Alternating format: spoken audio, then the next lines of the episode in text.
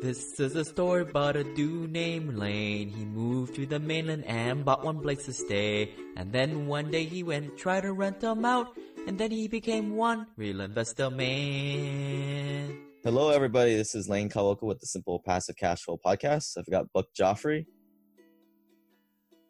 Are you absolutely bored at social gatherings because everyone is super passionate about their JOB or too shameful to get naked and talk about their finances? Been drinking the Simple Passive Cash Flow Latte? Got your own coffee parcel? And feeling a little lonely? Re-engage with friends by sending them to simplepassivecashflow.com backslash start or text the word simple to 314-665-1767 to begin the free web course, The Journey to Simple Passive Cash Flow, so that they can get back up to speed with financial independence and investing. Again, join the web course, The Journey to Simple Passive Cash Flow. Go to simplepassivecashflow.com backslash start or text the word simple to 314-665-1767. Remember, if you don't tell them now about it, who are you going to have a midday lunch with when everyone else is at the day job? How's it going, Buck? Good. How are you doing, man? Good, good. It's been a while. I think we had you on podcast 17. Yeah. Entrepreneur, Dr. Buck Joffrey. It has been a long time. I think that was uh I did that from in my my house in Chicago, and I'm not even in Chicago anymore. Yeah, and uh, you're on what episode? Well over 100 right now on Wealth Formula Yeah. Podcast. Yeah, I think 104, 105, something like that. And uh, definitely got a lot better. Remember that editing that first podcast and saying, yeah, yeah. yeah, a lot of ahs and ums are gone now, huh? Well, now I've got an editor on, on mine, so who, who who has to deal with all of my ahs and ums and takes them all out. But uh, yeah, the podcast has taken off. It's it's in the business category in the top thirty. It's been it's in the investing category in the top ten.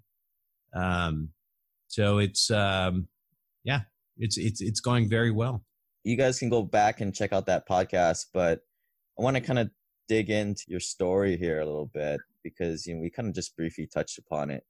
Basically you're a high paid doctor then you uh you got fired right? Kind of, yeah. describe yourself as an employee. I mean looking back at you're a little younger.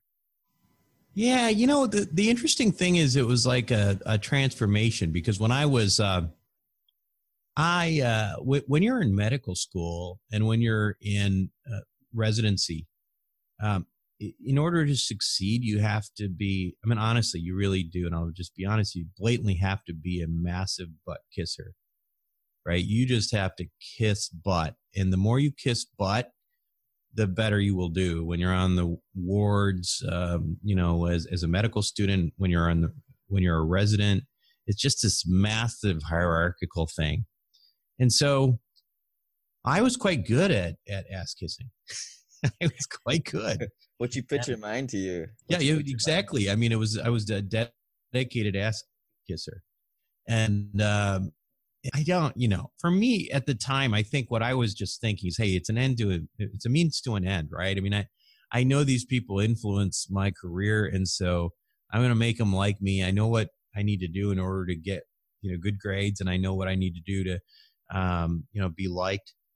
In residency actually i have to say that what happened was pretty quickly i just you know i wasn't a very good resident because in medical school i was good at the butt kissing but i think i burned out. I burned out on butt kissing by residency and i actually started to become who i really am which is a, a horribly unem, un, unemployable individual. And i think i think that's where it really started. You know is just feeling like i didn't i just didn't like working for anybody else. And um and so that was a major driving force behind me ultimately that um, you know that that led to where i am. And sometimes getting fired which i did from my first job about nine months in uh, is like the best thing that could happen. I got fired because of man of disagreements with management. I was working for a big company. Person who was overseeing me was like her last job was a manage as a manager at like one of these major hair salons like Vidal Sassoon or Mario Tricoci or something like that. And I and I just I couldn't believe I had to like answer to this Hey, you guys make a lot more than right than What? you make a lot more than those guys, right? As Oh yeah. and. Uh I mean, over the office manager, yeah. I mean, I was making a half million bucks and maybe she was making 50, 60, but she technically had like some ability to boss me around and I didn't like it.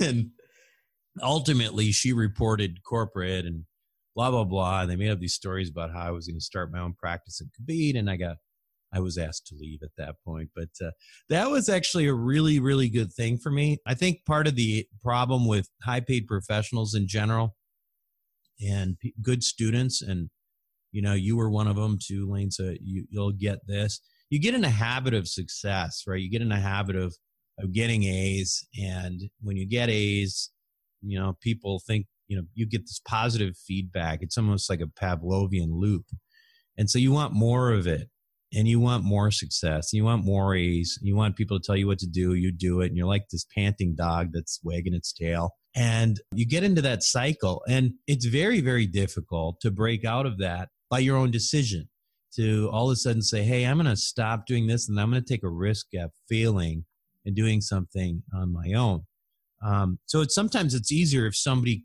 kicks you out and makes you do it and you're in free fall and you're like whoa i kind of like this and that's what happened to me Yeah, you know, I never, I actually had a similar experience. I never really talked about it in the podcast, but I'll go ahead and tell you this now. But um, not going to go into the details since they'll probably uh, send me a a nasty letter. But you know, I was working for this big company, and I was working them slaving away at for like eight years, traveling on the road for like five years straight. You know, living in hotels, and I got put in this uh, 120 million dollar project, kind of a uh, precedent setting I really don't want to go into the details. I'll tell you later, another day, Buck. But basically, I wrote like an email a wrong way saying something was this way and it wasn't. And they brought me in. One day, I get this Outlook in, invite with HR. and then, you know, they bring me in with my my manager, who you know, it's just one of those pleasers. You know, Oh, younger people knows. poised for higher growth right and the director and the HR person and I'm like, "Oh, okay. I know where this is going."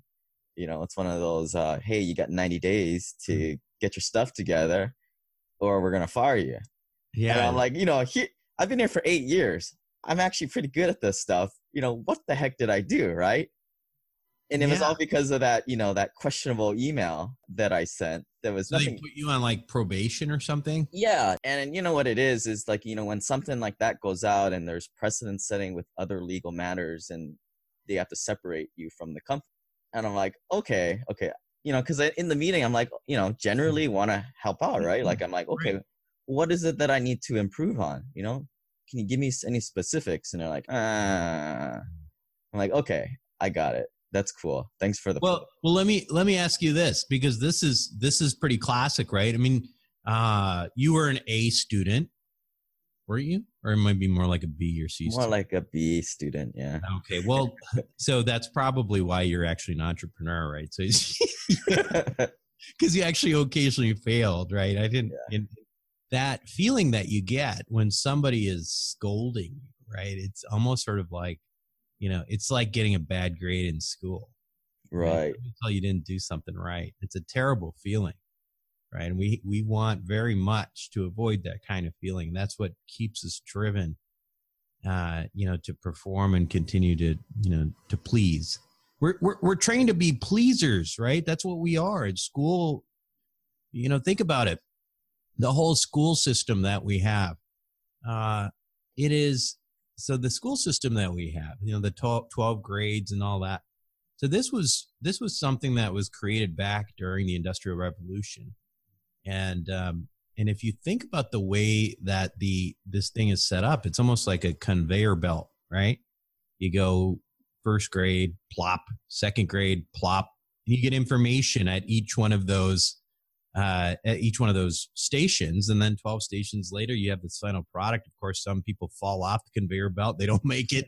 So- and then and then some products are you know come out a little bit nicer and they go on you know for for a little finish in in the form of professional school but it's a very stereotype kind of of school system that we have. And you know we we are all sort of programmed. We're all like robots that come out of that. And we just try to absorb and we try to and and we're told that if we can absorb this stuff that's success. And so it's it's difficult to to have these kind of you know different life situations outside of that because you're not used to you know all of a sudden you're like okay well tell me what to do better because in school they could tell you what to do better right you got a math problem wrong get it right next time lane but you can't do that anymore it's very frustrating Right, right. And and that same emotion comes up, right? You get angry, right? You got angry.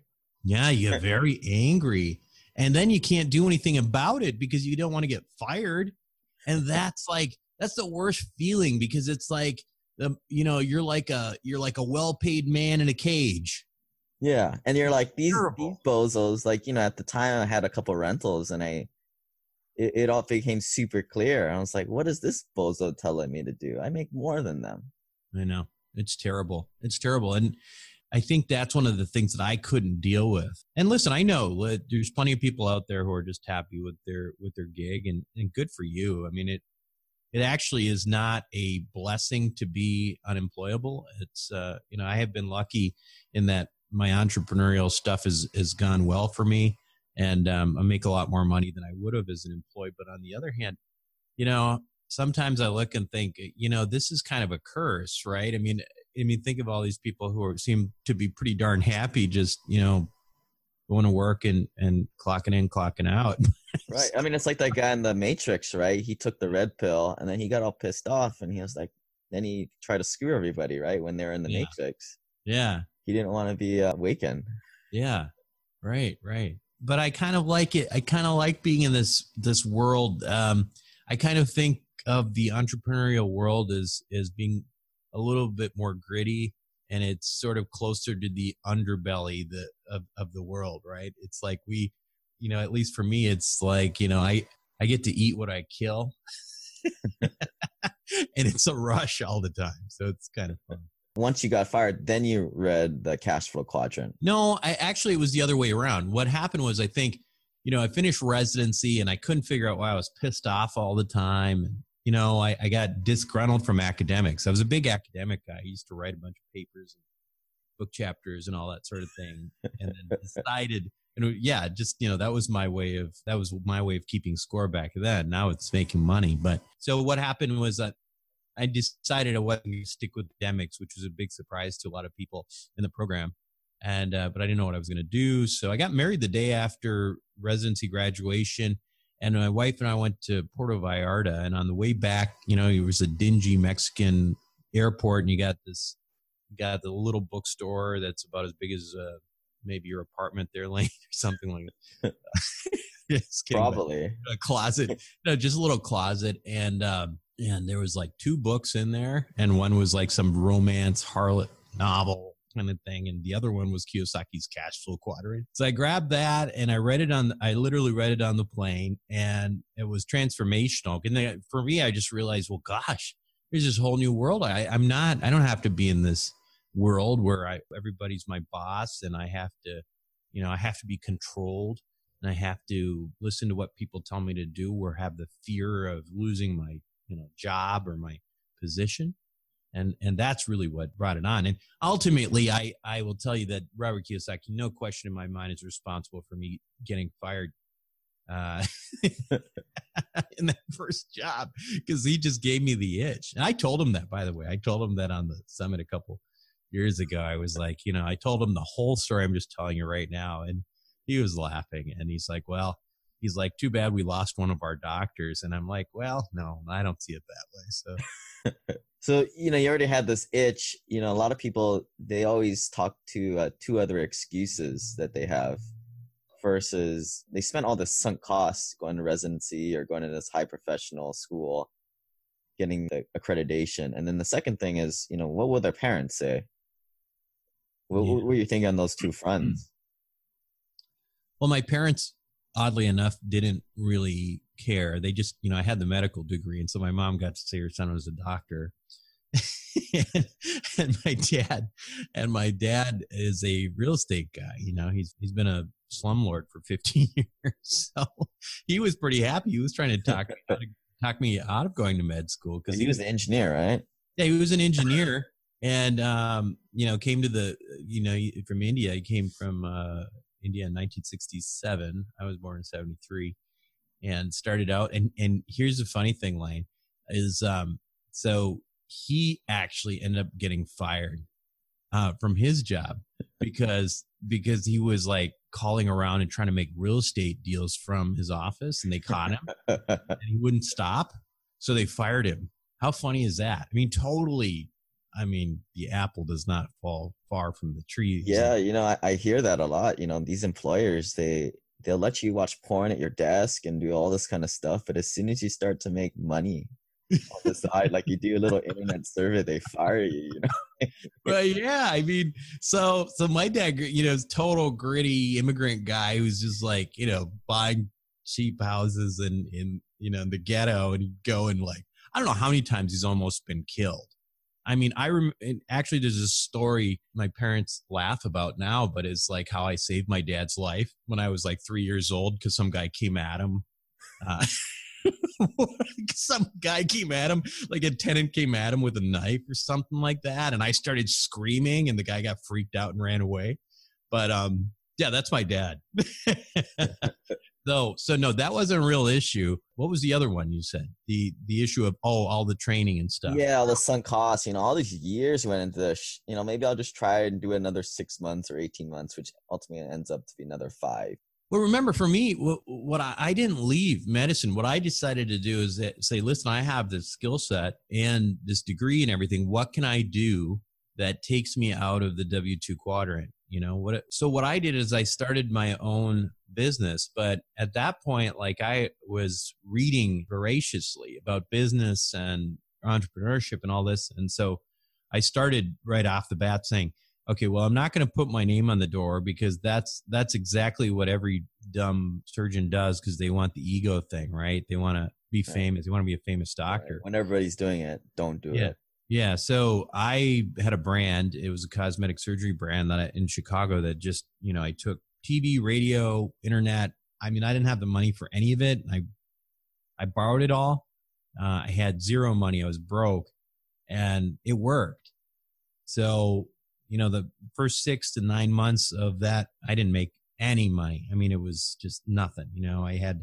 I, we were down to like, uh, at that time, my wife and I, we had, my oldest daughter was nine. I think she was eight or nine, um, eight or nine months old. She, we had, we were living in a, uh, uh, a rental and we were down to like our last two grand. My wife didn't know, of course. I never told her that, but, uh, until later, uh, she would have freaked out on me. But, um, the next year, uh, the next year, like I made a million bucks for the first time, you know? And so it's, uh, that, that's how it happened. So I just took what I just took this concept in my head of, okay, well, I can just do this on my own. Um, I'll give it a try and, and just use some of these principles and try to get out of that W two. And maybe I'm an S, maybe I'm an S for a while, and then I can kind of you know self-employed guy, and then I can phase myself out because I have a brand and I'm not just making myself famous and have a couple guys working for me. And that's exactly what happened. So, so right now I live in Santa Barbara. I've got a couple guys in that Chicago office. There's a couple more businesses that I started in Chicago since then. Je- Jeannie runs them all. You you met Jeannie at uh, the Note Buyer conference. Yeah. yeah. And that's that's pretty much what happened. And then as far as the real estate stuff, guys, you know this this is the thing to remember is that like there's a lot of real estate groupies out there, and the idea of real estate sounds really good, right? I mean, you know, who doesn't want passive income and all this? What is it? Smart Sometimes passive it, income? Smart? What is it? Simple. Simple. Simple passive simple. income. Simple passive. Smart. That's Pat Flynn, right? Yeah. So you're simple. He's smart. Um, but uh, but remember, uh, there there's a formula to all this, right? There's a formula, and I always call it the wealth formula. And the wealth formula ultimately is if you're listening to this podcast and implementing the strategies discussed, you're likely to become financially free in three to seven years, whether or not you choose to use my coaching services or not. For most of you I talk to in our free intro coaching calls, I see a theme of mission and investing for greater good. I found an investment that pays 20% of their revenue to improving the lives of their community by improving living conditions and paying for children's education. To learn more about this investment, check out Simple Passive Cash Flow backslash coffee. And by the way, it's not all altruistic. This specialty coffee makes for an amazing pro forma. The math behind it is simple. You have to have a lot of money to invest, which is a mass. You have to have money to invest, some kind of money in the first place. And then you utilize velocity of money and, and leverage. And that's how you make a lot of money. The thing that people forget a lot of times is the whole M part, the mass, uh, the the actual fact that they actually have to have to have money going to create cash flow. So you're like, yeah, I want to, you know, I'm going to have forty thousand dollars of cash flow a month. You yeah, know, I want to get a thousand units. Yeah, I want a thousand units, and you know, a thousand, you know, all this stuff, and that's great. But you got to say, okay, well, you do need to have a little bit of money in order to do that, right? So that's where I think that I'm a little bit different. I think I like to kind of come at this whole thing holistically and say, okay, well, let's figure out how are you going to make more money as well? Because if you make, if you can figure out how to make more money, you can create more passive cash flow. So there's a, there's a step that people frequently forget. And I think that that's one that I like to focus on as well. Yeah, you, you've told me this a while back, and I, I kind of embodied it in, in terms of the engineering way. You know, you can only invest in, in real estate and make like 20% plus or minus 5%, unless you're doing super crazy stuff, which I wouldn't suggest. You're not going to make much higher. So do the math and, you know, this is what you're going to get in 5, 10, 15 years. But if you want more than that, always comes back to that square one. Like you said, you got to make more money. So I was like, well, got to make more money. Well, right. And, and, you know, um, so what can you do? I mean, you can do, there, there are a number of ways you can do that, but they're, they're really, they're really some in some way, shape, or form involved being uh, entrepreneurial. Whether I mean, honestly, that's literally is like, you know, even if that means just driving for Uber, it's still like, if I was a resident and there, when I was a resident, if Uber was around, I totally would have driven for Uber. I was looking for something like that, but there was nothing back then. Um, you know, and there's so many different ways to make more money. Um, the idea is is uh, and this is important though because even like you know, you hear Robert Kiyosaki, um, one thing that he says, I don't know if people really catch on to what he means by this, but he says that my businesses buy my real estate. That's what he says. So Robert Kiyosaki, um, who everybody knows and, and thinks of is this mass, you know, as the real estate guy, right? He's a real estate guy. That's what you think of him. But the truth of the matter is the, the his massive amounts of cash flow come from the Rich Dad Company and the book sales and all that. That's makes all of his money. And then he invests his money in real estate. And he told me um, on the cruise, he said, you know, it's funny that most people seem to think of me as the real a real estate guy, but really I'm a guy who invests in real estate. Mostly I just invest with Ken McElroy. That's what he told me. So apartment buildings, yeah. So yeah, you don't have to. And with Kenny, of course, now you're talking about you know, like you said, I mean, Kenny's got a great track record over time, and it's an annualized return. Maybe it's you know twenty percent plus. But I mean, in the in the first place, where do you create more income? You have to figure out a way to do that if you really want to get out of whatever you're calling it—the rat race, the golden handcuffs, the cubicle, escaping the cubicle, whatever it is for you. You have to figure out how you're going to make more money first. And I look around, Lane, and there's so many ways to do it and i'm i'm always amazed at like if i mean to me it's it's a um it's like being a kid in a candy store right you just gotta you gotta just pick something and go with it i mean i'm just looking we were at this note buying thing right and if you're a sm- smart guy or gal or whatever and you really sunk your tooth in this note buying thing you probably make some money and that i just interviewed uh, this land guy mark mark podolsky yeah yeah, the land geek. Yeah, so I, I kind of thought when I told I told uh, I told him this too. I when I heard about what he was doing, I thought this is a big scam. I just wanted to kind of find out what he's doing, but I think he's pretty legit. I mean, and he's a smart guy. He's like a um, investment banker before. What he's doing is pretty genius. And and if you look at these different things, if you just sink your teeth into them, there's a million things out there like this that may not take a huge amount of time if you have nothing else besides your, your job and you want to try to do something else but could result in making quite a you know quite a uh, decent sum of money that you can then use to invest in these slow burn things like real estate. Right, right. And yeah, let's talk about a few of those because I've heard you say, you know, use the baseball analogy too, right? Like everybody sees the guys going after these home runs, but they don't see the guys taking the singles initially. You know, what were some of those chipper uh, businesses you started initially? I w- I don't know if it's chippers because I don't really like at this point, it's quite the opposite of what you're saying now. Because when I look at businesses, and I've started, I've started about five businesses now, and um, eh, separate different kinds of businesses. Um, and uh, what what I've realized was that that pretty much they're all the same effort, but some have ceilings of maybe a million dollars, and then others really don't have a ceiling, right?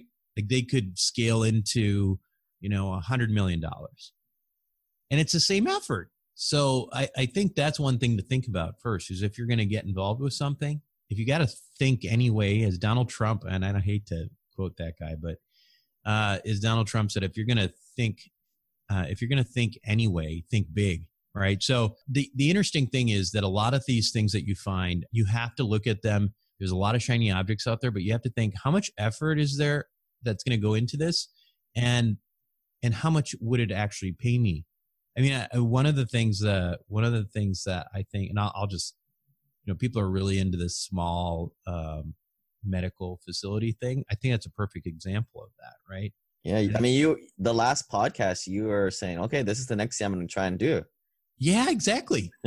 right, but you know, I, I get smarter over time. I mean, I I definitely am am constantly changing my perspective. In the last podcast we did, to me, the idea of you know putting something to, together like this and making it you know 300 grand a year sounded appealing but then i started thinking hey this is actually actually a lot of work. Yeah, because right? once you make one, you got to do it again. You got to do it again. You got to do it again. So if you really want to scale, that's a tough one. It's very operations intensive, and if it's operations intensive, it becomes managerially intensive, and it's brick and mortar. Before you know it, you've got you know you've got some significant risk on your hands, and um, so that's why I kind of opted out of that. And and there's but there's lots of different ways where you don't have a huge amount of risk and that you can potentially scale if you get traction. Um, but the other thing that you were talking about, I think when I think you were you were talking about the the singles and the chips and stuff like you know the instead of home runs, is that a lot of these interesting businesses or you know fairly straightforward businesses that could potentially make a lot of money on the side, they never look in the same direction that everybody else is, right? Because the more glamorous a business, the more competitive it is, and the less money you're going to make doing it, and the higher risk there is for failure. A friend of mine here in town, his father-in-law passed away, but he was a he had a huge janitor company. Like he he was a mass. He started out as a janitor, and he created a multi-million dollar janitorial company. And my friend tells me uh, yeah, I asked the guy, I asked the guy how he did it, and he said, "Well, no one else wanted to clean up the shit." so the point is that listen, you can do what I did and start a cosmetic surgery company, and if I had to do it over again, and and luckily we're successful and we're making money still, but that's not smart. There is a everybody wanted eh, you know every surgeon there there's a plastic surgeon on every block in chicago. It's not a smart thing to do. But then now we have a we have a behavioral therapy business where we um it's a great business. I mean i and uh, you know dealing with kids in home with autism we hire behavioral therapists who are specialized in this and there was a need for it it's underserved in chicago and and um and it's it's a very you know successful thriving business with very little overhead and it's like, all right, well, that's not very sexy though, right? It's not sexy. It's, I mean, it's doing a good thing, but it's not sexy at all. No one's looking for that. Um, so that's the moral of the story is, you know, right. look for, look for interesting stuff and, and try not to do what everybody else is doing because it's going to be hard. Right. Like things that come to mind that everybody likes to do is, you know, all the kids like to play with Bitcoin, doing buying, trading that stuff. Um, short term rentals, another one Yeah. Well, big. I have a Bitcoin hedge fund, so I won't say, but, but, But that's not that's buying the initial coin offerings. It's Right. not. It's most yeah. It's Yeah, ICOs and pre-sales and and altcoins and stuff. yeah, not what these you know these kids on. I mean, there's so many meetup groups Yeah, out yeah, there yeah. that be a Bitcoin investor. I'm like, okay, Well, Yeah. I mean, listen, you know, I I have uh, you, and I know you have too. I have traction in in multifamily real estate, right? The trouble is that with that area is that you know, first of all, we're at the top of the cycle. It's probably not a good time to buy for most people anyway. Um, and if you're just starting to get into it, uh, it's probably not a particularly good time to get into that as well. There's so much competition, and everybody makes it seem like it's really easy. I mean, why? Well, in part because a lot of the people who are successful who seem pretty when you talk to them, they're like, Yeah, this this bonehead just did this. I can't believe how he did it. Dallas made a lot of people look really smart. well, well, that's exactly right. You know, if anybody, but anybody who bought an apartment building of any kind between, you know, 2009 and, and 2015 came out looking like an absolute genius. It doesn't mean that this is going to happen again, uh, or any that it's a, that's going to happen in right now if you buy. So I don't know, and and it's so competitive. It's so darn competitive, and it takes so much to get into. I mean, it's been so. If everybody's looking there, maybe you should look somewhere else. I mean, one of the things I liked about the notes lane is that it's so fragmented. The the notes conference that we went to with George, it was so fragmented. You could tell there's no really good education in this. There's no really good platforms for this.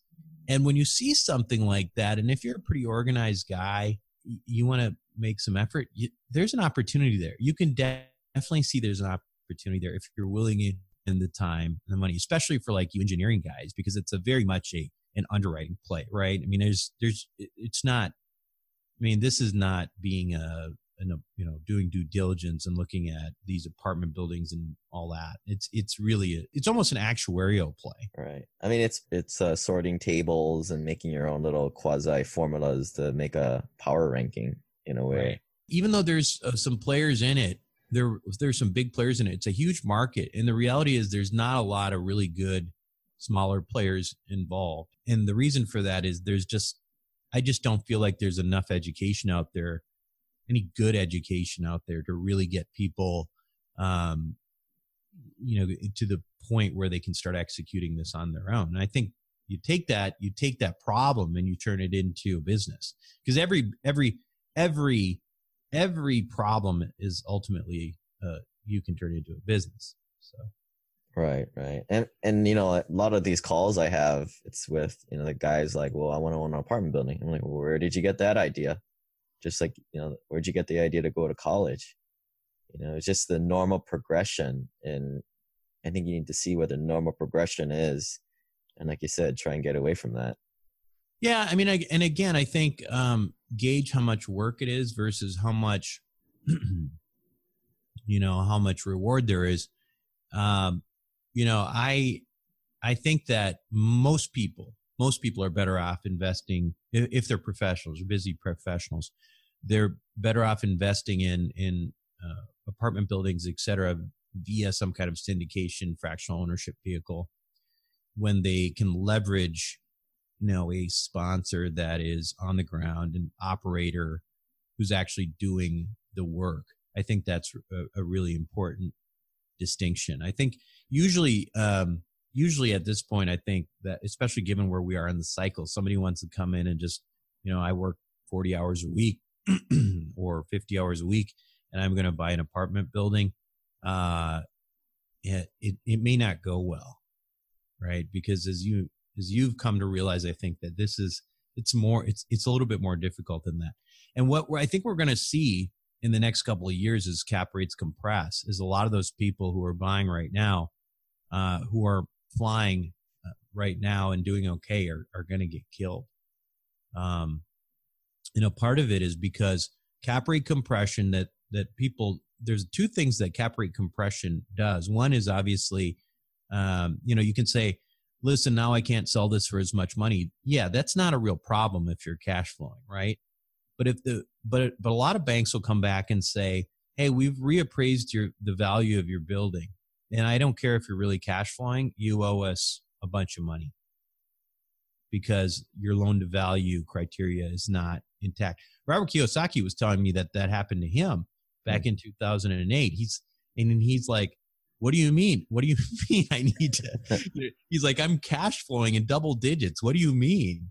And and the guy's like, "No, well, that's you know, as part of the loan agreement, you have to have you know, you had to have a you know 70% LTV, and the value of your property's gone way down. So I think that's going to happen to a lot of these rookies who are jumping in way over their skis. And we've talked about my feelings on this. I won't point anything specifically, but you you kind of know what I'm talking about. So yeah, I mean, I get I get pitched a lot of deals these days, and like you know, I can't tell from first looking at because they all have a nice shiny uh, PDF, nice uh, portrait with a suit on you know they're using crazy assumptions like 5% rent increases per year 92 95% occupancy just to name a few some of these assumptions they're using and then i'm like well am i am i doing things wrong because they're like they seem really certain that this is how they do it yeah well and you also have to see who's behind it i mean i think that you can't look at anything seriously without knowing who the sponsors are and knowing their track record or having some connection with them you know that whole no like and trust thing we talk about Right. I mean, right. you know, five percent uh, increases in rent. Uh, yeah, I mean that's if you're not going to do much with it, which most most of these current buyers aren't going to do much to the building, is not a good assumption. But if you're if you you know if you've got ten million dollars in capital expenditures that you've you know you set aside to do a massive uh, value add, yeah, I mean that's you know that's a very potentially reasonable thing to do because that's the whole play right? So so it totally depends on your you know your deal, and really though it ultimately starts with understanding who's behind the deal, who's the sponsor. The Hui Deal Pipeline Club is a free investor club where we work together to crowdsource deals and do due diligence together. Most members in our group graduate to passive investors, but some investors who I've built a relationship over the past few years have graduated to active operator status. To back our own members in something that they have found their true calling in, I'm rolling out simple passive cash flow lending. Learn more at simplepassivecashflow.com backslash lend or text the word money to 314-665-1767. Again, for more information, check out simplepassivecashflow.com backslash lend or text the word money to 314-665-1767. So I got this uh, last few questions here. So simple passive cash flow listeners are unusual creatures. Um, they're kind of like me. You know, you get me in a room with a bunch of W two workers.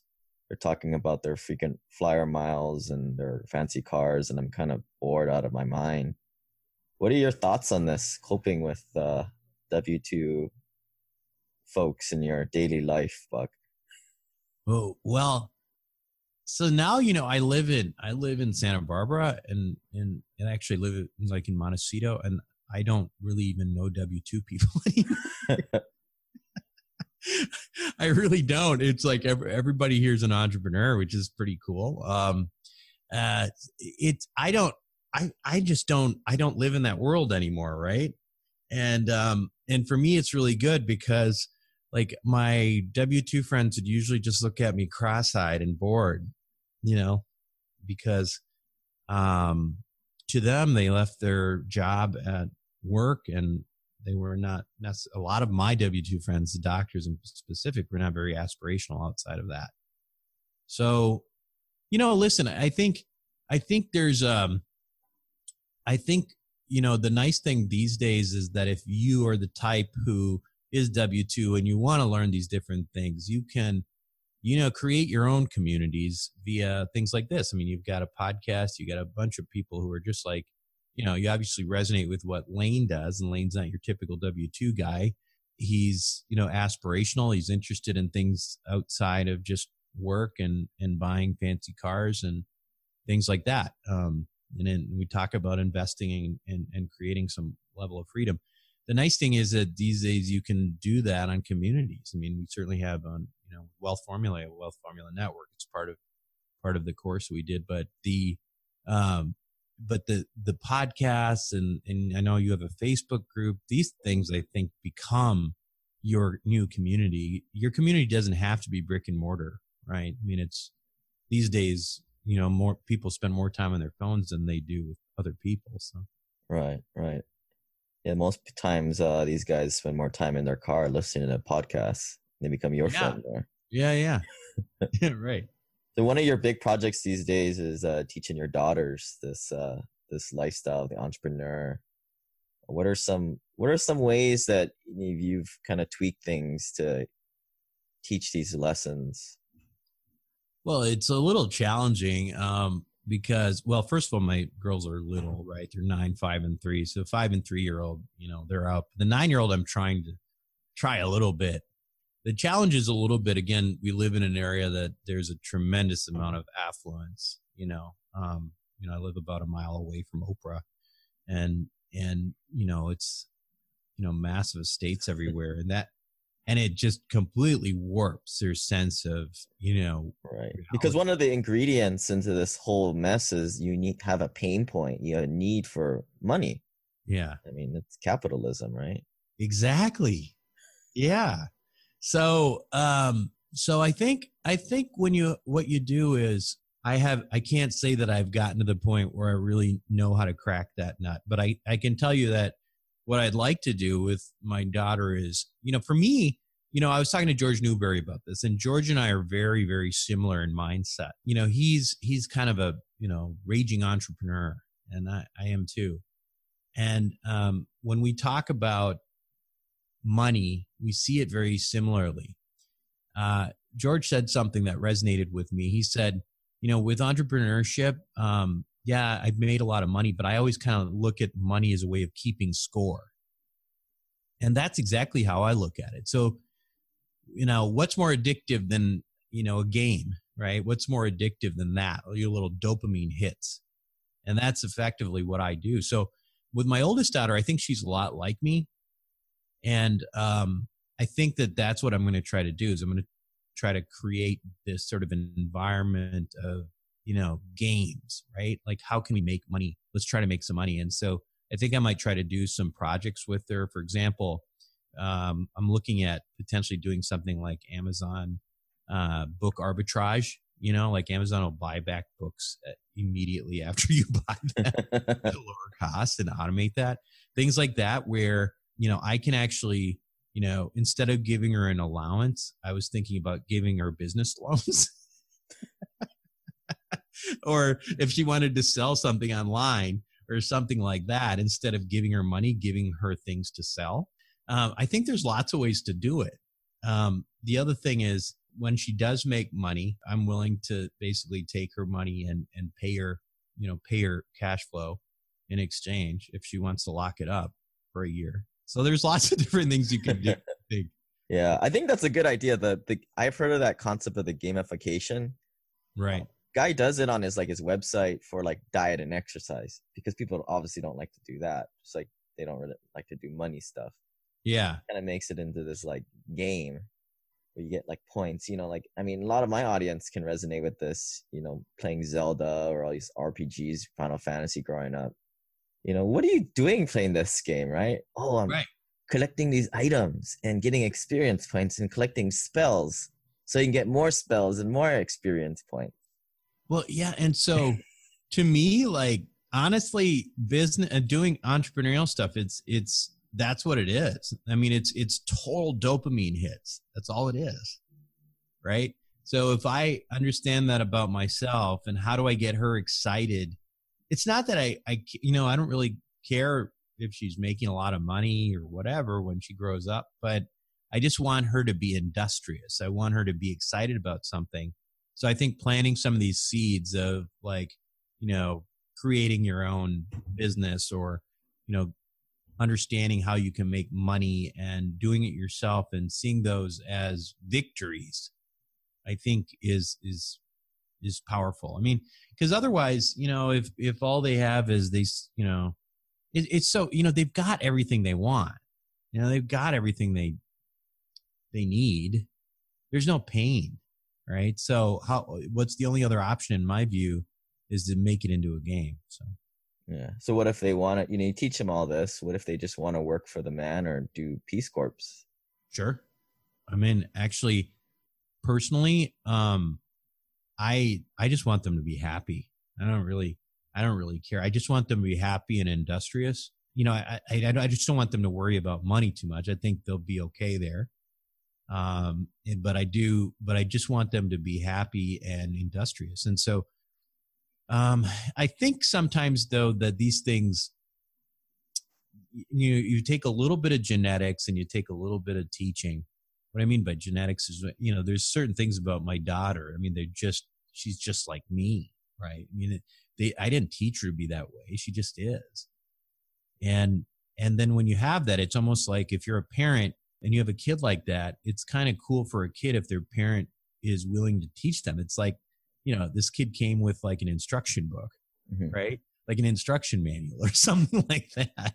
Cause I know exactly like the way she is right now. So I just have to put myself in her shoes and say, what would get me motivated? What would make me excited? But, know, listen, I don't think it's, for me, it's not about the money, but it is about, about making sure that I feel like they're doing things, being industrious and not running around like the Kardashians or something.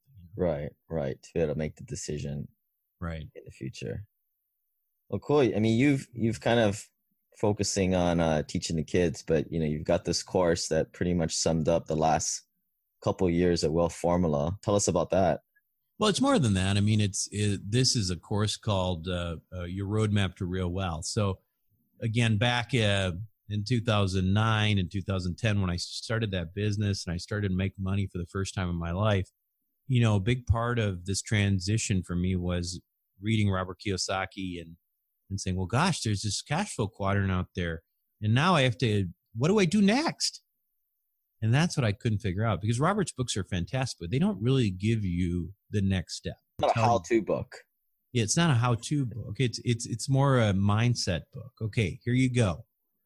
And that's why you see people running around saying, "Yeah, passive income, man. I'm Yeah. passive income." Right? But Sell this lipstick and these tights and these bags. Yeah, Robert Kiyosaki. hey, I want to tell you a secret. Did you know about cash flow? We're selling telecom services. Right. So instead, so at that point, I was there too, right? So I'm like, cash flow, want to do something big. So um, I started making money, I started realizing that, okay, so now I'm making money. So I'm doing it in this other quadrant, but now I want to invest this stuff. That's where I think a lot of professionals really trip up because it's like, okay, you can make a lot of money, but now what do you do with it? And again, going back to that whole school system and conventional wisdom, when there's no more school and there's no more curriculum, we turn to conventional wisdom. And conventional wisdom in the world of finance is a problem because it was written by Wall Street. And Wall Street, it's sort of like the the fox uh, guarding the hen house, right? It's they're telling you what to do, and in the meantime, they're going to leech off all your money. Your dog there, Lane. Yeah, Um, so that's the signal. That's the signal. We got to wrap this up, Sam. okay so, so bottom line is uh bottom line is i created the course that i wish i had back in 2009 um when i went from ultimately since then you know i've gone from you know being several a couple hundred thousand dollars in debt to you know being being um in the you know eight figure uh, territory with net worth. How do you get there? And what's the play by play? And i'm not just talking about investing. It's not just about real estate. It's uh, it's understanding that there's a completely different way of thinking. And there ultimately is two tiers of investors in this world. There's the poor middle class uh, and even the upper middle class and then there's the affluent they run by two different sets of rules they have two different sets of strategies and um, and who do you think does better Oh, Right. the rich guys always the rich guys Yeah. and so what I'm doing in this course is revealing what I've learned in the last seven, eight years, because the reason I've been able to to create as much wealth about as I have in a short period of time is because I've moved myself out of investing like everybody else into the world of the ultra wealthy. And I did that before I ever became what some people would call part of that affluent group. And so, you know, it's, it's, you have to take that leap and start applying some of these things, some of these strategies, um, some of this mindset, and frankly, some of these actual people into your life, whether that's for you know asset protection whether that's for taxes etc so we get this incredible group of people teaching this course. I mean you know a lot of them. You know when it comes to real estate you've got you know ken mcelroy you know rich dad advisor uh, and and and the real estate guys and we've in taxes. We've got tom wheelwright doing several hours. We get kevin day talking about estate uh, planning for several hours. Dean graziosi on mindset. I mean he's he's one of the big names in mindset and you know a guy who's got a billion dollar business. So this is an all-star crew. We shot it live in phoenix um, and then there's a bunch of screen flows that i've done personally as well. Hugely um, you know huge effort to put this together. And um, and it also includes uh, membership to the wealth formula network which is ultimately one of my big messages in there is that investing is a team sport uh, and you have to have people around you who are successful, and uh, those people are going to. Uh, uh, uh there's a collective intelligence that's going to help you grow your wealth. So that's really what it is, and it's called your roadmap to real wealth. And I'm sure you'll. Uh, and if I know you, you get really antsy when you consume content or you know all these videos out there that are just kind of really lame and don't really provide any value. But if I've known from your previous webinars you do. It's very uh it's new stuff. It's not like stuff you've heard before. The free giveaway kind of stuff. So this is the real deal, folks. Buck, are you going to be doing uh the special consults for some of my guys? Maybe do a couple of them. If people yeah. sign up, I know that went you away in in April. Yeah, I mean we can do that. You know, that your guys sign up, we can do. uh You know, my for my group, we uh, we certainly did this uh one hour um coaching and strategy and uh, I think Lane, you could probably attest to the benefit of that yourself. But um, the so what what we'll do is typically um, once if you sign up for the course, you can do this for your group too. We'll do what I do is I send out like a bunch of questions. We try to figure out where you are and and then really try to build your own personal roadmap from there. So I think a lot of people are finding that really beneficial, certainly in my group, and uh, happy to happy to do for yours as well. There's your uh, Easter egg there, guys, for staying to the end of this uh, webinar.